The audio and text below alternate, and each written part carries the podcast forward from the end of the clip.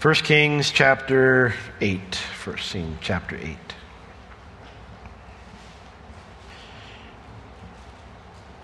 The whole theme of 1 Kings is covenants and character. You know, the covenants that God made with Israel, with David, and of course, he's made promises to Solomon as well. The character of God, the character of Solomon, the character of God's people, we are examining that as we're going through this book. And in chapter 8, we are at the point now where the temple is complete and the tools have been crafted for its use, but none of that really makes the temple a place of worship. Only God's approval and obviously God's presence would accomplish that. And so Solomon, based on God's promise that he will participate in the temple worship, Solomon decides to hold a massive celebration to bring the Ark of the Covenant into the temple, expecting that God's presence will descend. And when God's presence fills the temple, Solomon thanks God for his faithfulness to his promises. He asks God to continue keeping his promises, and then he makes a new request uh, to hear and be merciful toward every prayer that is made toward the courts of the Lord. So, chapter 8, we begin in verse 1. It says Then Solomon assembled the elders of Israel and all the heads of the tribes, the chief of the fathers of the children of Israel, unto King Solomon in Jerusalem, that they might bring up the ark of the covenant of the Lord out of the city of David, which is Zion. And all the men of Israel assembled themselves unto King Solomon at the feast in the month uh, Ethan, Ethanim, which is the seventh month. So here we see that Solomon summons Israel's leaders to Jerusalem. It mentions the heads of the elders, the heads of the tribes, and then the chief of the fathers of the children of Israel. The elders kind of governed at the village level. The heads, they were those who governed the entire tribe, so the 12 tribes. And then the, the, the chief here, it actually is the word princes. These are the princes of the fathers of the children of Israel. So the fathers of the children, so they should have already planned to be here anyway, so it's not surprising that most, of, well, all of them here show up. Verse 3 And all the elders of Israel came, and the priests took up the ark.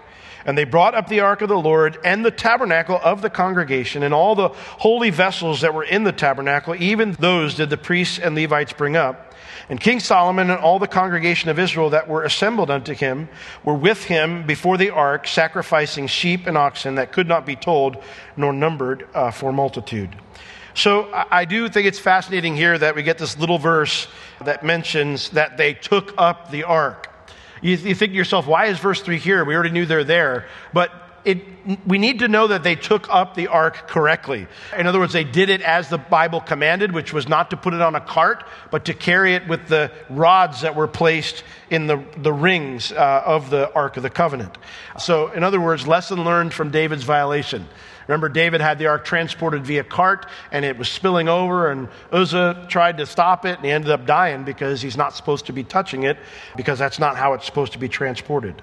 So Solomon has it transported the correct way.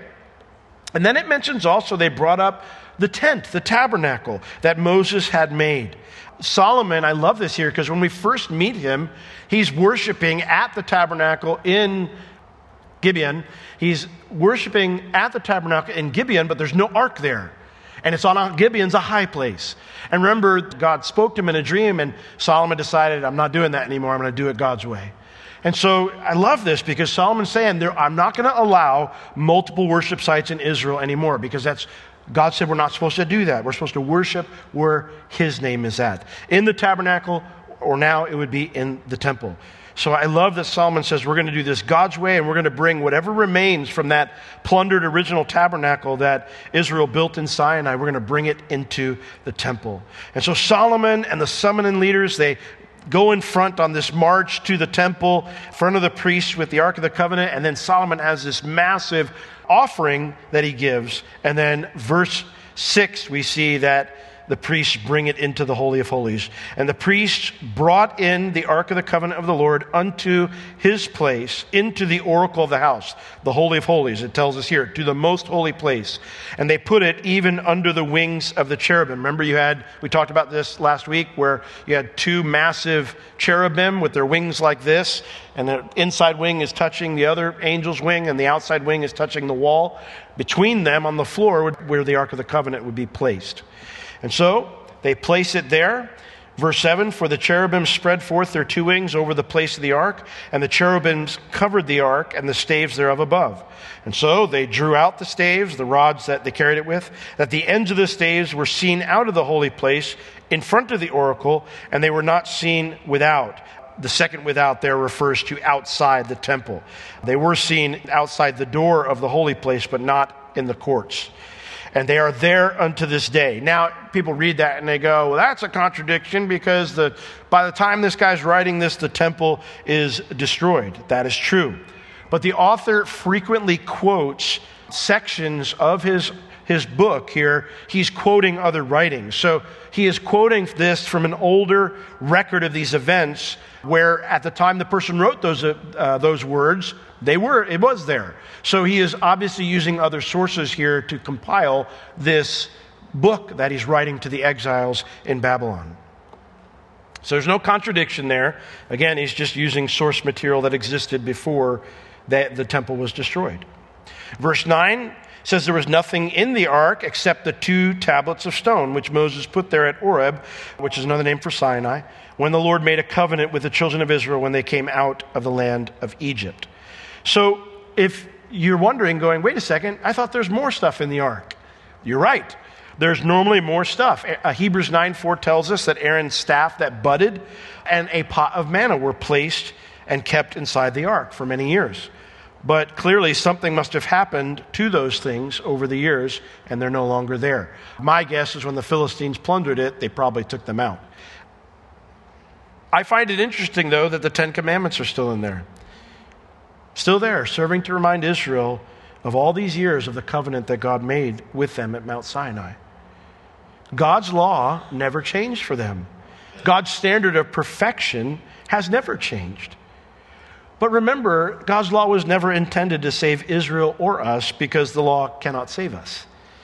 Not because the law is bad, but because we can't keep it. The purpose of the law is to drive us to our need, to show us our need for a Savior, to drive us to the mercy seat, which is why it's fitting for those two tablets to be in the Ark of the Covenant. Because the Ark of the Covenant is a box covered by a lid that's called, the name of the lid is the mercy seat. It could be emblematic of the throne of God. The throne of God is a mercy seat. And so by Israelis coming to God at the tabernacle and now the temple, they were declaring year by year, Lord, we need your mercy. Yes, we want to keep our part of the agreement, but we fail and we need your mercy. And we are trusting in your mercy to spare us and to rescue us. And thus, you know, maybe you've wondered, you know, how were people saved in the Old Testament? Well, they were saved the same way we are, by faith alone. No one has ever been saved by works. No one's ever been saved by keeping the law or doing good things because the Bible declares there's none righteous, no, not one. And that the wages of sin is death, but the gift of God is eternal life. Eternal life is always a gift given to us by our trust in the Lord. Well, when the ark is placed inside the Holy of Holies, something awesome and miraculous happens. Look at verse 10. And it came to pass when the priests were come out of the holy place that the cloud filled the house of the Lord, so that the priests could not stand to minister because of the cloud, for the glory of the Lord had filled the house of the Lord. Now, this is not new language. If we've been studying our Bible up to this point and you're familiar with other parts of the Old Testament where God's presence is involved, it is always described this way. In Exodus chapter 40, when Moses finished the construction of the tabernacle, it tells us in verses 33 through 35, and he, Moses, reared up the court of, round about the tabernacle and the altar, and he set up the hanging of the court gate. So Moses finished the work. And then a cloud covered the tent of the congregation, and the glory of the Lord filled the tabernacle. And Moses was not able to enter into the tent of the congregation because the cloud abode thereon, and the glory of the Lord filled the tabernacle. So, this is the way it happened when the tabernacle was finished. Ezekiel chapter 10 describes God's glory leaving the temple as a cloud. When God says, I'm done, I'm removing my presence because of Israel's repeated violations of my word, they've made my own temple a place of idolatry. We see God's presence. God, Ezekiel gets a vision of God's presence leaving the temple. And it's the same way as a cloud. So God's very presence is here, and we'll talk about that in a minute. I do think it's important to explain what's going on here because in verse 11, when it says that the cloud filled the house, after the priest came out of the holy place, out of the temple building, that the cloud filled the temple of the Lord, it says, so that the priest could not stand to minister because of the cloud. This verse is, is usually the main proof text uh, for the phenomena known as slain in the spirit, or if you're really much older, going down under the power of God's spirit. Um, this teaching is the idea that God's presence overwhelms someone so much that they collapse to the ground in a semi conscious bliss of experiencing the presence of God. There's major problems with that theology as a whole, but certainly the, the exegesis of this is, is bad. The word stand here, it means to present yourself before someone, usually for service. When it says that the priest could not stand to minister, it doesn't mean that they were knocked out or knocked over. They weren't even inside the temple, according to verse 10. They'd already left. They weren't there in God's presence. God's presence wasn't anywhere near them, and I assure you, if God's presence was, they'd be worse off than knocked out. They'd be dead. The true slain in the Spirit. You want to find out about slain in the Spirit biblically, go to Acts 5. Ananias and Sapphira. So this verse is saying they couldn't go back inside the temple to do their jobs as priests, just like Moses couldn't in Exodus chapter 40. They couldn't do that until God's presence retired to the Holy of Holies. So, what does it mean here that God's glory filled the house? Well, the word glory here, it means splendor, honor. Uh, it refers to a manifestation of power. Okay, so how do we define God's splendor and honor and, and a manifestation of his power filling the temple?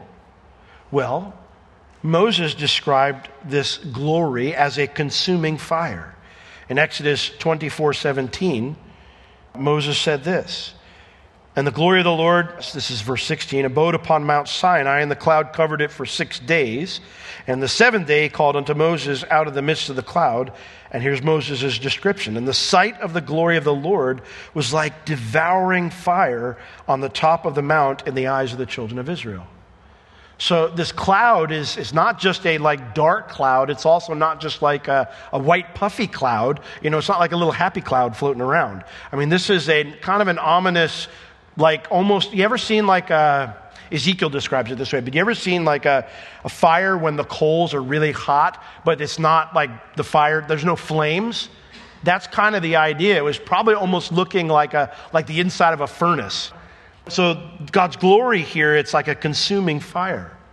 Paul described it in 1 Timothy 6:16 as unapproachable light. And then John later describes it like the light of the sun. In Revelation 21, verses 22 through 24, John says this. He says, And I saw no temple therein. This is in the New Jerusalem. This is a yet future thing. I saw no temple therein, for the Lord God Almighty and the Lamb are the temple of it. And the city had no need of the sun, neither the moon to shine in it, for the glory of the Lord did lighten or illuminate it, and the Lamb is the light thereof. And the nations of them which are saved shall walk in the light of it. So he describes it like the light of the sun or the moon or the stars. Because our mortal bodies cannot approach God's consuming light. When we get to Revelation 21 and 22, where John's describing, we're going to be in our new bodies. This mortal will have put on what? Immortality. This corruptible shall put on incorruption. So that will be different. But I think it's Paul in 1 Corinthians 15 who says that flesh and blood cannot inherit the kingdom of God. There's a reason. This body cannot be in, in God's full glory and survive. So we cannot approach God's consuming light. And so, because of that, for God's presence to be here in the midst of Israel, he appeared in a cloud, shrouding some of his glory inside the cloud. So, what we're seeing here, in other words, God's glory filling the temple, is this is a gracious, visible representation of his presence with all the splendor, honor, and power that's associated with God's person. And yet, while that's present, it's still shrouded so that men can see it from a distance and still live. So it's not the full blown glory of God. It's not that God is only in this place because God is not limited to one specific location. And certainly, Solomon will say later, not this little room I've built for you. But when you think about this idea that God graciously, visibly giving a representation of his presence with all the splendor, honor, and power associated with his person, can you imagine how awesome this must have been for Solomon and all these other leaders to see? To experience the grace of God, the glory of God condescending to be in your midst? It was probably pretty cool. And yet, this is what the incarnation was for Israelites living in Jesus' day. John talks about it in similar awe-filled words in 1 John chapter 1 when he says, that which we have seen with our eyes. That which was from the beginning, which we have heard, which we have seen with our eyes, which we have looked upon, and our hands have handled of the word of life. For the life was manifested, and we have seen it, and bear witness, and show unto you that eternal life which was with the Father and was manifested unto us. That which we have seen and heard, declare we unto you that you may have fellowship with us. And truly, our fellowship is with the Father and with his Son, Jesus Christ. So these things we write unto you that your joy may be full. Guys, we have never seen Jesus, but we have precious, life giving words from those who have. And don't they bring us joy? I mean, there are times I read my Bible, and I was reading the last couple days. I'm in Ezra right now. And you get to the point where Ezra, there's nothing about Ezra in like the first six chapters of Ezra, but when he comes onto the scene and he starts describing his experience of God's call, he was a priest, and God's call in his life to go to Jerusalem and to basically help the uh, resetting of the temple. They had started, but they had stopped because of opposition. Letters had been written to governing authorities, and the governing authorities said, Stop doing this. You've got a history of rebellion. And finally, the leaders there said, Well, we need to do this because God's our God. We can't just not have this. We need to be obedient. And so they wrote back to the governing authorities and petitioned with really good knowledge, saying, listen, go back and look at the records. We have permission from King Cyrus to do this. And when the records show that they did, the king graciously said, Go for it. You guys need to do this. Sorry, we held this up. And Ezra is one of the guys he sent back to go do that. And, and one of the things, you know, that Ezra keeps mentioning over and over and over again, he goes, And the good hand of my, of my God was upon me. And the good hand of my God was upon me. And I read that, and I, I just, you know, it was hard to read it because I just thought to myself, Lord, I've had times when I've known your good hand was on my life. And the Bible just becomes so real and alive when you, you look at that and you think to yourself and you go, that's not just Ezra, that's me too. The good hand, there's been so many times where I just didn't deserve anything from God and I wasn't up to the task and didn't know what to do, and, and yet the Lord's hand was upon me, his good hand. And, and he, he, you know, he helped me to get the job done. You know, help me to do what I couldn't do on my own.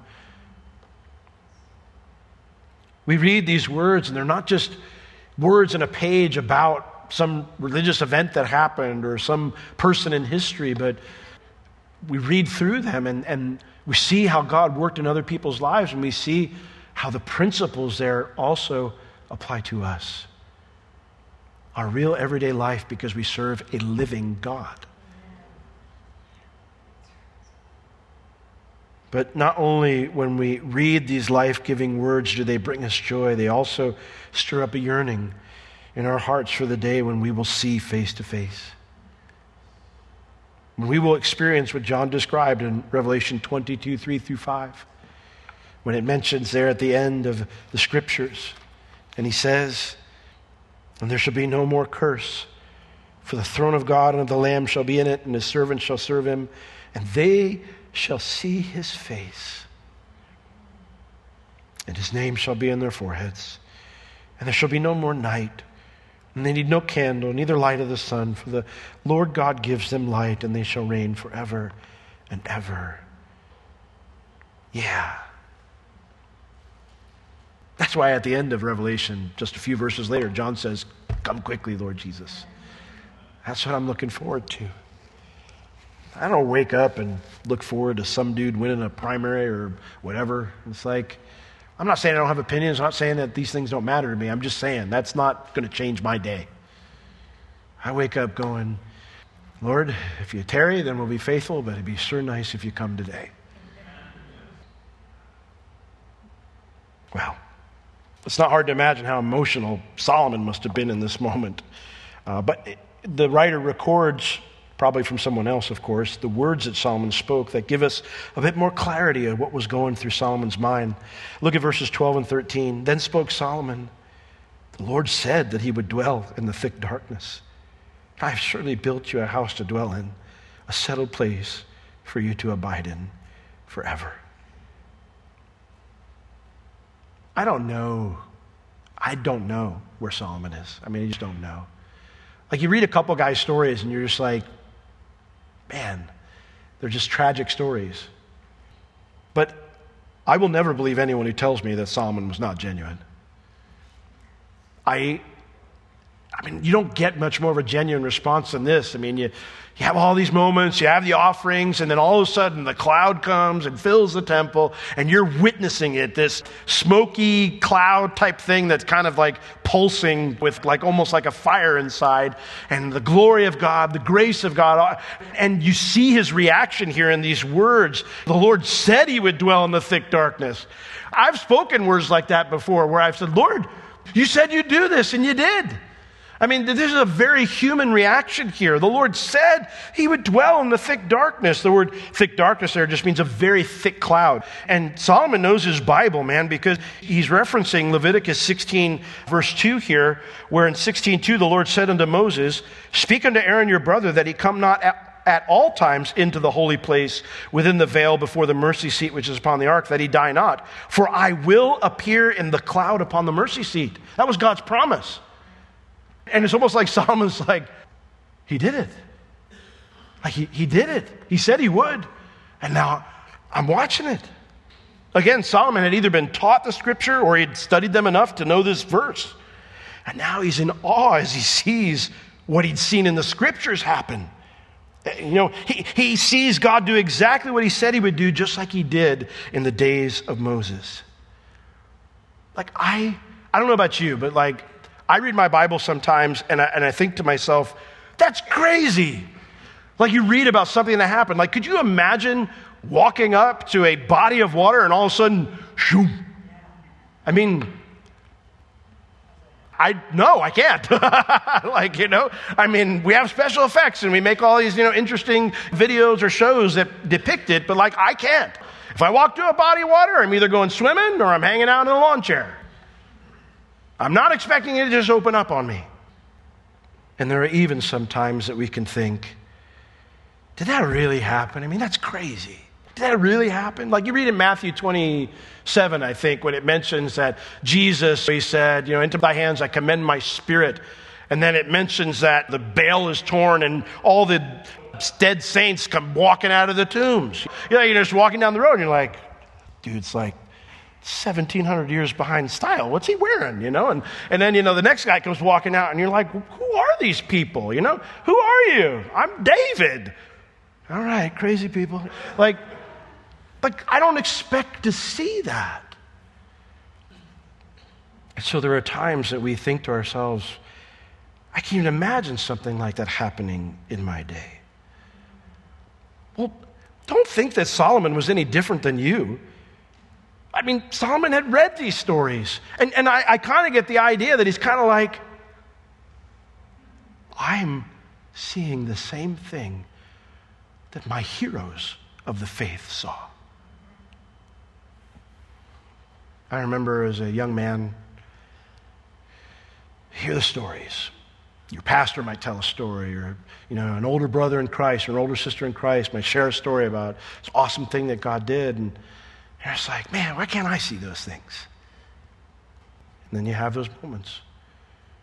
I remember we went once, me and one of the elders at the other church, to go pray for a lady who had been diagnosed with uh, lung cancer, two huge uh, masses on her lungs, going to require serious invasive surgery, probably keep her laid out for a good six months. And uh, I wish I could say that we went up there with like filled with faith in the car, just going, God's going to heal her, whatever. No, I went up there in obedience. Went and we prayed for her, anointed her with oil, and then we left. I'd never expected to get a phone call an hour later from a woman who's supposed to be in surgery, not telling me they delayed the surgery, but telling me they're not doing surgery. And me going, why? Not expecting her to say, there's no cancer. And then for her to show me the x rays two days later, there's no cancer. That woman's still alive. I just saw her at a, a, another service at a different church. She's still alive.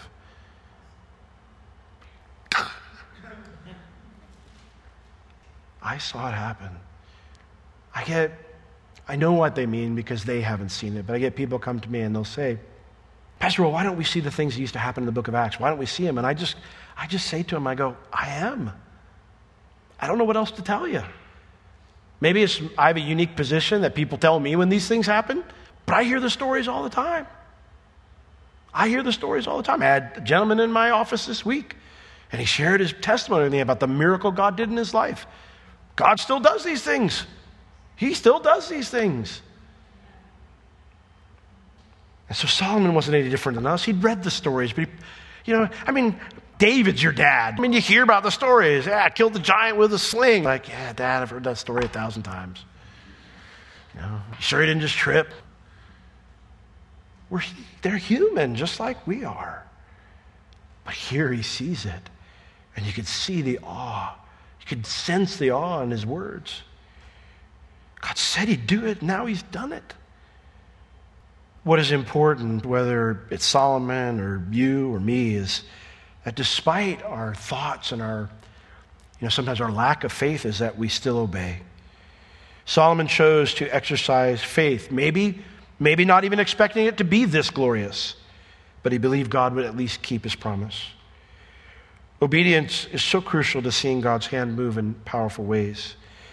Not because we've somehow earned God's blessing, but because obedient faith pleases the Lord. And God tends, at least in my experience and what I read in the scriptures, is God tends to do far more than we could expect or ask just because He's good and gracious. Well, this was the day that David had longed to see, but he didn't get to see, not this side of heaven. Some have described David as a king who wished rather to be a priest. When we read the Psalm 84 that we read in our scripture reading, he, those are the words of David. And it, it, says a psalm of the sons of Korah, but literally it means a psalm performed by the sons of Korah. David wrote that. And David said, I'd rather be a doorkeeper in the house of God than dwell in the tents of wickedness. You almost wonder, you know, if he would look out, you know, from the palace, go, I'm king. I just wish I could be a priest. Well, that reality is not lost on Solomon. In verse 13, he says, I did it, Dad. I mean, he's probably not thinking that, but he's thinking, I did, I kept my charge that my dad gave me. I have surely built you a house to dwell in, a settled place for you to abide in forever. All of David's dreams were realized in this moment. Solomon had kept the charge given to him. I thought about listing out the charges in the New Testament that God gives to us, but there's too many of them. too many in the New Testament. God gives us so many charges. And my encouragement to you is if you're reading your Bible regularly, you'll find them. And when you do, the Bible says that there are crowns waiting for us if we're faithful with those charges. Don't ignore them, you know, but see them through to the end.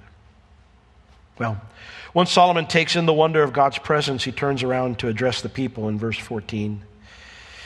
And the king turned his face about and he blessed all the congregation of Israel and all the congregation of Israel stood because they were probably on their face when the cloud came down. That he blessed them, it just simply means to pronounce a wish for God's favor on someone. He just turns to the people and he says, May God bless you guys today for being here and experiencing this. May you experience his favor in your life. Can I say to you, don't ever underestimate how much it means when you tell someone you're praying for God to bless them? I've been bolstered so many times when I've been struggling by just a simple text. Say, hey, I prayed for you today. Sometimes it'll be out of the blue, and my wife will just mention, she'll say, hey, I prayed for you today. God's going to work through you today. Man, I needed that. Because we forget so quickly, don't we?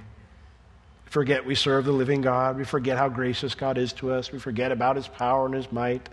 Forget about his favor. Solomon, of course, has more to say than just a wish for them to be blessed. He goes on to say in verse 15, he blesses the Lord. He says, Blessed be the Lord God of Israel, which spoke with his mouth unto David my father, and has with his hand fulfilled it, saying, Since the day that I brought forth my people Israel out of Egypt, I chose no city out of all the tribes of Israel to build a house, that my name might be therein. But I chose David to be over my people, Israel. He starts off explaining a little bit of the history here of why this day is so important. He says, Blessed be the Lord God of Israel. Praise and commendation be to God, the Lord God of our nation. The one who spoke, he says, with his mouth unto David, my father, and now with his hand has fulfilled it. And yet, he says this was not God's idea. He says in verse 16, he says that God said, Since the day that I brought forth my people Israel out of Egypt, I didn't choose any city out of all the tribes of Israel to build a house, a permanent place of worship that my name might be therein. But I did choose David to be over my people Israel. A permanent structure for worship was not God's idea. He had given them the tabernacle, which moved all throughout Israel. But choosing David to lead the nation was God's idea. And in that capacity as king, David wanted to build a permanent structure for worship. Verse 17. And it was in the heart of David, my father, to build a house for the name of the Lord God of Israel. And the Lord said unto David, my father, Whereas it was in your heart to build a house unto my name, you did well that it was in your heart. Nevertheless, you shall not build the house. In other words, God says, David, it's a great idea. Your heart's in the right spot, but you can't do it. This fascinates me because it shows here again, this was not God's idea, it was David's idea. It was God's idea for David to be king, but it wasn't God's idea to build a temple. Why do I bring this up? There is a huge misunderstanding concerning the doctrine of predestination. I would encourage you to listen to the teaching in Ephesians chapter 1, verse 3, if you want to find out about what biblical predestination is. Predestination is not to heaven or hell, predestination is to being conformed to the image of Christ. But usually, when people think of predestination, they think of the idea that every desire a person has or every decision a person will make is decided on beforehand by God. That is not a biblical idea. God has not predestined every desire a person has or every, and every decision a person will make. In fact, God hasn't even predestined every good desire every good decision a person will make. That is an ideology known as fate, and the Bible does not teach fate. It's an Islamic idea, actually. We do not believe in fate. God, in his sovereign position as creator of the universe, has decided that the choices we make are real. That means that there are good things we can desire or decide to do that have nothing to do with God's overarching plan for his creation. Me wanting to take my wife out on a date is not necessarily some divine inspiration from God. It might be sometimes, but that, that is not part of God's overarching plan of redemption. God has a clear, uh, we talked about this. You know, Satan has a plan, God has a plan, and we have plans. Now, where anytime the three of those intersect, God says to us or to the enemy, no. and God's plan goes on. But where those plans do not intersect, every little thing that we do every day is not predetermined by God. Should I put salt in the fries or not? What do you want me to do, Lord? Now, I'm not saying you can't do that, especially maybe if you have a sodium issue. But the point is, there are sometimes decisions that we can make where it's not right or wrong, God's will or not God's will. Sometimes it's just a matter of God says you can pick either one. That is the way the Bible explains things. It tells us clearly this was not God's idea, it was David's idea. And so there are desires we have that don't specifically originate from God's heart and God's mind, but rather they stem out from the fact that we are made in His image, or because we're grateful for all He's done, or simply because we love Him. It's this truth that makes our relationship with God real and meaningful rather than superficial or simply religious. It's why God can say, David, this desire is good, but I can't allow you to act on it. It's a good desire. There's nothing wrong with the desire, but I can't let you do it. Verse 19 Nevertheless, you shall not build the house, but your son that shall come forth out of your loins, he shall build the house unto my name. And the Lord has performed his word which he spoke. And I am risen up in the room of David my father, and I sit on the throne of Israel as the Lord promised, and have built a house for the name of the Lord God of Israel. And I have set there a place for the ark, wherein is the covenant of the Lord which he made with our fathers when he brought them out of the land of Egypt.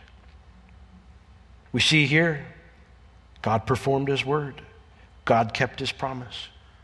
There's the author again, getting right back to his themes. God keeps his word, God keeps his promises.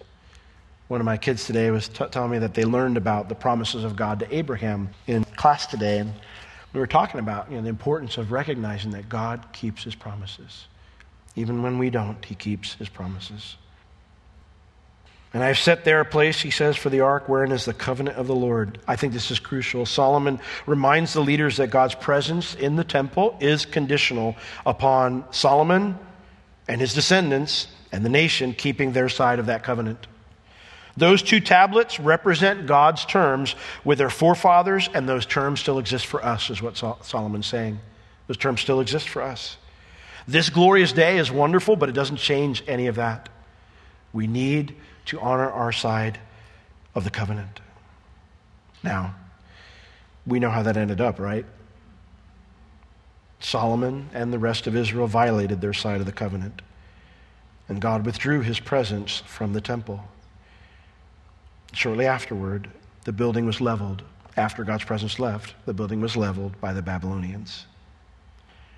When we consider that the very first readers of this book, the exiles in Babylon who are reading this, the author's point is driven home pretty clearly, isn't it? God didn't fail us. God didn't fail us. I think it's probably one of the most one of the most common questions that I get when someone comes to me for a meeting and they're heartbroken. Why did God let this happen? Why, why am I in this situation? Why did God not keep his promise? One of the things that we have to wade through in those conversations is what is God's promise? And what is your idea of his promises? Where do they not match up? And then, can we look at this situation and is there an area where you disobeyed the Lord? And I would say, nine out of ten times, the individual coming to me with a broken heart, in much pain, saying God didn't keep his promise. They're not in the situation they're in because God didn't keep his promise. They're in the situation they're in because they disobeyed the Lord. Now, I know that's a hard truth to hear when you're hurting. I know that's not the thing we want to think of when things are going wrong. But I will tell you, when, when things are off in my life, the first place I look is not, God, how, where did you fail? The first place I look is go, Lord, is there anything that I didn't realize I did? Because very frequently when I look at a situation, the Lord will very gently in that still small voice say, Will, I love you. I am faithful to my promises, but you stepped outside of my will here. And this is on you. And I want to work and restore you again, but you need to acknowledge that first. The writer here, it's almost like he's saying, even Solomon says that God kept his side of the bargain. Even Solomon said that God did everything that God said he would do. I mean, that's the whole testimony of verses 12 through 21. Lord, you did everything you said you did. From the thing I, I didn't expect you to do that seemed you know, way beyond what I could have hoped you could have done, and then the very thing you spoke to my dad and to me. You did it all. In every way, from hundreds of years earlier, where you spoke, you kept your word, you kept your promise. There is a sense where the writer is saying to them, guys, God did not fail us. But what about us? Did we do everything we said we would do? And of course, the goal of the writers for the exiles to recognize no, we did not. We did not keep our end of the covenant, which means the blame isn't on God. Now, Here's the cool part. This is the really cool part of all that. If the blame isn't on God, then that means he can still be faithful. We, let me rephrase that. We can still count on him to be faithful to his promises. And part of his promise is this that if we will turn back to him, he will receive us and be merciful to us and restore us. That is why this is so crucial. Because I can look at someone and we can have the hard conversation and say, is there an area, though, where you've disobeyed the Lord? And when the answer is yes, rather than hardening the heart and standing even more firm in your disobedience, we can come to God with a broken heart and say, Lord, this is on me. But I turn to you now looking for mercy and looking for restoration, looking for the miraculous. And I'm, I'm coming to you on the basis solely of grace and solely on the basis that you have promised that if I will return to you, if I'll repent, that you will hear and you will forgive and you will be merciful and you'll restore. That's the message the writer is giving to these exiles. Guys, God didn't fail, we did, but that means we can change that. If we repent, He will still keep His promises to us and restore us. There is hope for us if we'll repent and return to His ways. Well, verse 21 seems like the best place for Solomon to end the ceremony. All right, everybody, praise the Lord, let's go home. But what's fascinating, and, and this is why I didn't cover this this week, we're going to get into it next week. I find there are so many parallels in this passage and the Moses passage. Remember when Moses, the Lord says to me, goes, it's after the golden calf incident, and the Lord says to Moses, He goes, Take these people, get out of here. I'm going to send an angel to lead you to the promised land. I promised I'd take you there. I'm not going with you because if I go with you, you'll blow it again and I'll have to wipe you all out. And Moses is like, that wasn't the deal. Like, I don't want to go if you're not going to go. We don't want to go if you don't want to go, if you're not going to go with us. And so he cries out to the Lord and he begs him. He says, Lord, please don't, don't do this. Like you promised that I, I know you by name and, and, and I found grace in your sight. So, Lord, will you please do what you promised you would do? Would you go with us? What is it that makes us your people other than that you're, you're in our midst? So, Lord, please go with us. And the Lord says to Moses, You have found grace in my sight. And I do know you, Moses. We do have a good relationship. I will go with you. And then Moses does kind of what Solomon's going to do in a second. Moses goes, I'm going to strike while the iron's hot. Lord, show me your glory. I want to go deeper. I want more. And so Solomon, like Moses, he wants to go deeper with God in this moment. And so he asks for even more from the Lord. And so we're going to take the time next week to kind of break that down and go into it verse by verse as we look at the rest of the chapter because there are some very powerful things for the nation of Israel here that, that Solomon prays and then God says, I'll do it. When we look at the temple, we see something that isn't God's idea, it was David's idea.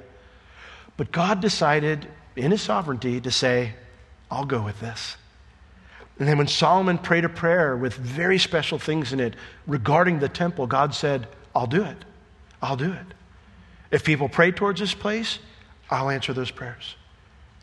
And so the temple, in and of itself, really isn't anything special. but it becomes special because of God's grace and condescension to answer the heart of David and to answer the prayer of Solomon. And so, you know, when we consider, you know, the promises that God has given to us because of where we've cried out to Him, you know, John tells us, he goes, if we ask anything according to His will, we know that we have the request we've made of Him. And so we can pray resting in the goodness of God, trusting that He will be faithful to answer our prayers as well. Amen? We may fail, but God does not, which means that even when we fail, if we repent, we can look to Him and rest on His promises. Let's all stand. Lord, we are so grateful that you never fail. We are so grateful that, Lord, even when we are faithless, you remain, you abide faithful because it's who you are. You cannot deny yourself. You are, are always good. And so, Lord, we look to you tonight and all your promises. And we cling to those things. Because, Lord, you just keep your word. You're just good. And then maybe tonight, Lord, there might be some who there needs to be repentance. Maybe they're even experiencing some really challenging things in their life because of their sin or because of areas of compromise or areas where they're just not doing something that you have commanded us to do. Lord, for those who might be praying right now and saying, Lord, I repent. I'm, I'm looking to you to restore know, my marriage or my family or you know, my life in, in a certain way. Lord, I pray that you would be merciful and hear.